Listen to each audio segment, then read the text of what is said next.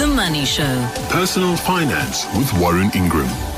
So, how do you pick an investment? Do you take a dart and take the share price page, print it off the internet, or take it out of the newspaper? Does it put share price pages in newspapers? They probably don't, actually. I haven't noticed.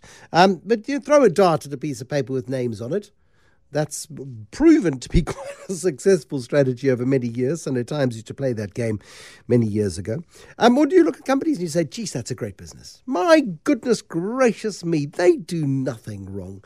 Their governance is brilliant. They've got great chief executive. They've got great executives. They've got phenomenal products in ex- excellent markets. They are just dominant and excellent. I'm going to buy those shares. And you could have done that this time last year and bought some exceptional shares. Well, some exceptional businesses rather than shares. Let me be specific. You could have bought Google. You could have bought Meta. You could have bought Apple. You could have bought Netflix. You could have bought some really brilliant businesses and lost half your money since then. Warren Ingram help me here, please. Warren is a director at Galileo Capital. Warren is a personal financial advisor. Why is it that good companies, great businesses, dominant businesses, profitable businesses, often make terrible investments? The, the, part of the reason is is around the price that we pay for those businesses. So you know, no, no question in my mind as a as a, a rather um, locked in Apple client that I think Apple makes great products. I mean, I've, I've had their first phone, I've got their, their most recent phone, and I'll probably have their phones until I can't phone anymore. But but that doesn't mean necessarily that Apple, the business, the share, uh, is is always trading at a great price. What one has to be really careful, you know, when you when you kind of get locked into the story of a company, that you don't get locked into the price of the company, um, and and say to yourself, well, you know, at any price, this is a fabulous share to own because unfortunately we we all get attached to to to the story and if thousands of us do that, um, you know, many times in a year, for example, we could be pushing that share price up way beyond the, the actual value that that company is really in, um, really worth. And and certainly you know if we if we go through the, the, the sort of second half of 2020 when when we saw you know a whole lot of the tech businesses just you know their, their share prices just rocket there wasn't necessarily a, a, value underlay in in that rise of the price because unfortunately what happened was we got emotional about those shares and and we you know we we believed that lockdown had changed the way we were all going to behave forever, and the, the almost the sole beneficiaries of, of that change in behavior were these these fabulous companies that make fabulous products, you know, have a fabulous ecosystem, and, and they were just going to go up in, in value, you know, ad nauseum forever. Uh, unfortunately, that's not how markets work. That's not actually how, how the weighing machine of, of the stock market works.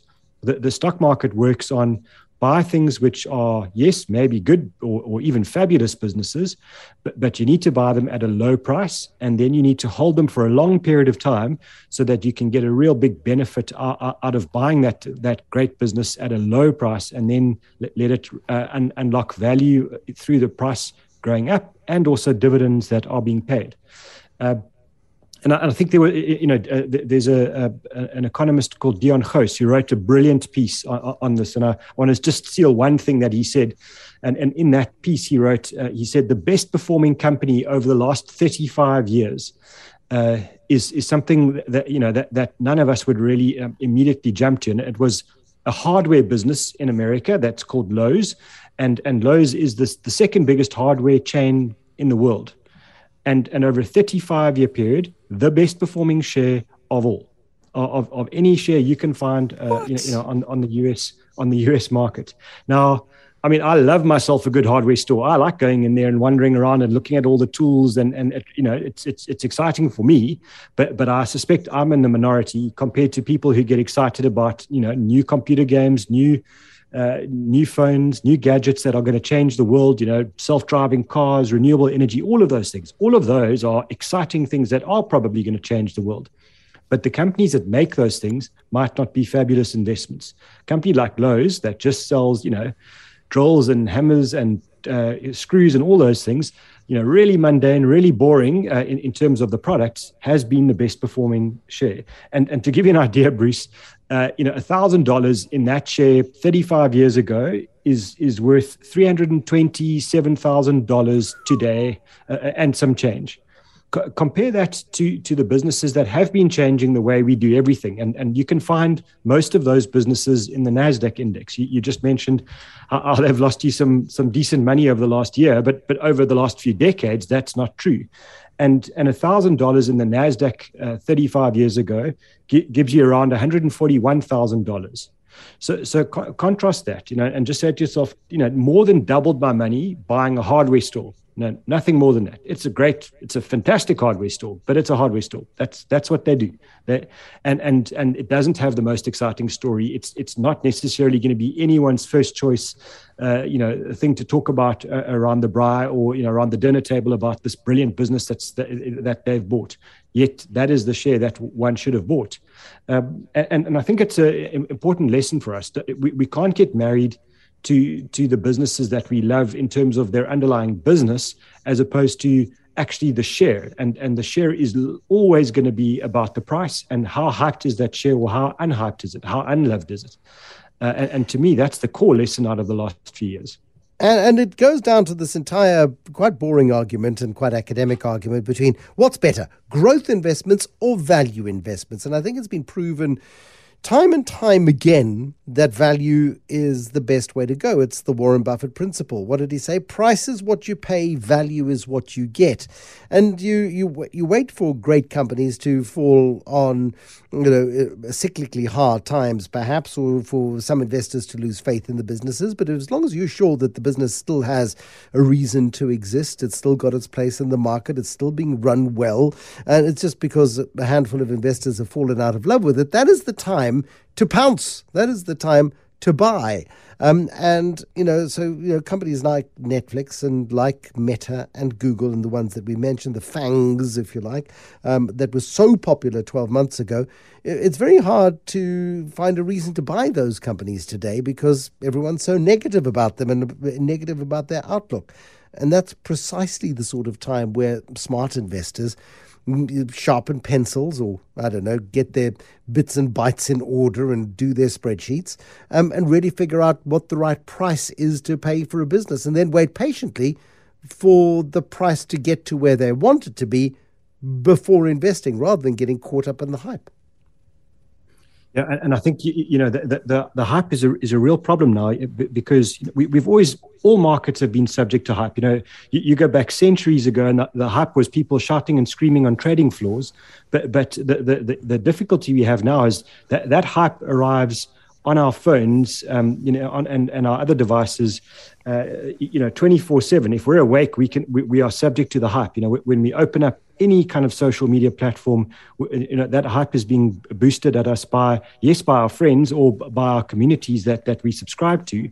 Uh, and unfortunately, a lot of those people, I can remember, I think also 2020 or 2021, some kind of teenager, you know, t- taking Warren Buffett on on social media and saying that, you know, he's a far better investor than Warren Buffett will ever be because, you know, he's bought the meme stocks, he's bought the, you know, the game stops, etc. And I mean, Warren Buffett is clueless and doesn't know about the world as it is today. Uh, and, and that got huge attention. Uh, and, and people followed that, you know, kid because of, the, of his following, not, not because of his knowledge or his in-depth uh, understanding of markets and businesses, but, but because he's, he's a social media guru. And, and social media gurus might be great investors. I, I, who am I to tell you? But what I certainly know is not all social media gurus are great investment people. Absolutely right. Thank you, Warren. Um, got a question. I think it's a bit of a red rag to a bull question. And the question this evening, give you a moment to calm down once I've read it, and then I'd like a, an answer without too many expletives, if possible. Um, says our correspondent this evening, with load shedding and all the negative news around South Africa, I want to invest directly offshore. I've heard of brokerage like Interactive Brokers and Robinhood. Can I get access to these? Are these things important to consider in choosing an offshore brokerage? There's a good question, actually. Don't swear, no biting, no scratching, Warren Ingram. Your answer in a moment. The Money Show. Personal finance with Warren Ingram. So, what about an offshore brokerage, Warren Ingram? Is it necessary? Is it a good idea to get an offshore broker to, to run your money? Um, I, I, think it's uh, maybe to distinguish between the two. So, so the one is, you know, having a place where you can buy your shares or exchange traded funds, and, and then and then having a, a, human or nowadays a machine to actually do the buying and selling on your behalf. So, so I, I mean, I think you know people looking for a, a global home for their investments ma- makes a lot of sense to me uh, and, and, you know uh, nowadays with with exchange traded funds that are are so diversified so cheap you know it just just buying one if you want to do that on your own it, it's actually quite simple to do and and then what you're looking for when you when you're doing that is you're looking for a brokerage that where where the, and the jargon for it is their domicile. So where does the brokerage live? Because that's really important to you as an investor. And and what you need to do there is you need to make sure that that brokerage is in a place like Guernsey, Jersey, Isle of Man, or or the country of Ireland, or or a place like Switzerland because all of those countries won't charge you additional taxes if you're a tax resident in South Africa. And, and really importantly, they, they will look at uh, South African will and South African letters of executorship if you are unlucky enough to die w- w- without your investments being uh, sorted out on the other side.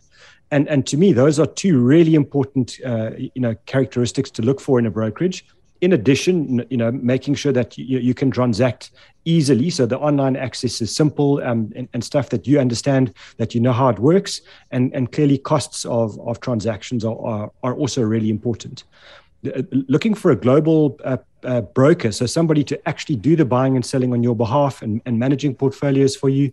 Uh, I, I, mean, I think history's proven that uh, that, that, South African uh, fund managers and asset managers are are almost equally good. I want to say, um, you know, managing global money for, for South Africans as as the internationals are. So so I'm not that married to that idea, but for people wanting to do it themselves, uh, you know, opening up a global brokerage, you know, by, by all means, I think it's a good idea. I'm not convinced I would do Robinhood because that's in America. Uh, and and there, there, if you die, you, your estate's going to pay a heck of a lot of estate duty, about forty percent on anything over sixty thousand dollars in America, and that just doesn't make sense to me. So, so I would avoid to, American no, brokerages. That that point is so so important, and it's the most important thing. I mean, there are lots of there are tons of people who will take a small proportion of your money to facilitate transactions for you. That is not the problem. The problem is how easy it is um, and how if you're ignorant of tax regulations around the world, and if you don't understand the jur- uh, jurisdictions that you're going into, you can do yourself a lot of harm over a long period of time by the fact that you simply think, I'm doing the right thing. I've got this great brokerage account with this New York based stockbroker. Aren't I clever? Boy, oh boy. And over time, your portfolio grows in value, and uh, you come to an untimely death before you sought professional advice, and suddenly you uh, your, your beneficiaries realize that you've done the dumbest thing ever. You've done them a huge injustice. Yes, you've seen enormous growth over 20, 30 years, but suddenly they stuck with a 40% tax bill because you didn't follow Warren's advice and put um, stuff into the remaining tax havens that exist in the world. And they exist to give protections um, to global citizens. Absolutely, and, and I think it's you know it's an important point. Those are the ones I just mentioned are really highly regulated. You know, they're they're certainly not designed for to to avoid uh, or to stop people paying tax. It's just to avoid double taxes, for example, yeah. and unfair taxes, and secondly to give you you know certainty and comfort that the regulations of those jurisdictions are good enough to protect you if something were to go wrong with, with fraud or or something like that where you can rely on the, the, the regulators in those countries to look after your interests as as as you would expect. Some of the other jurisdictions won't do that and i think that you know that that that really bothers me. So if you are going to do this, domicile or jurisdiction are the two words you're looking for, uh, and and just make sure that you, you do your homework on those before you get all you know all excited about the functionality of the app and the, all the graphs it can draw for you. That's not helpful when you're dead and your estate is paying forty percent estate duty. Because some of the stuff is so sexy. It really is absolutely user friendly. It is accessible. It democratizes investment. It does so much that is good, and that's brilliant but it may not be the right thing for you to do. So please be very, very careful. Quick question for you before I let you go. Um, we hear about cyclical stocks. Please explain to me what the term cyclical stock means.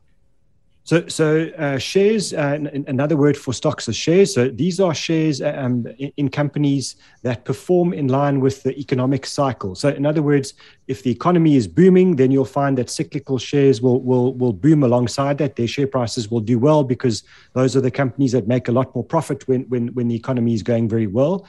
uh, usually they move slightly ahead of the economy. So if it's anticipated that the economy will do well, then cyclical shares will start to to jump in price before the economy really uh, go, goes very well. And equally, when people start to become fearful about the economy stagnating or going into recession, which is what's happening in America now, people are worried about that.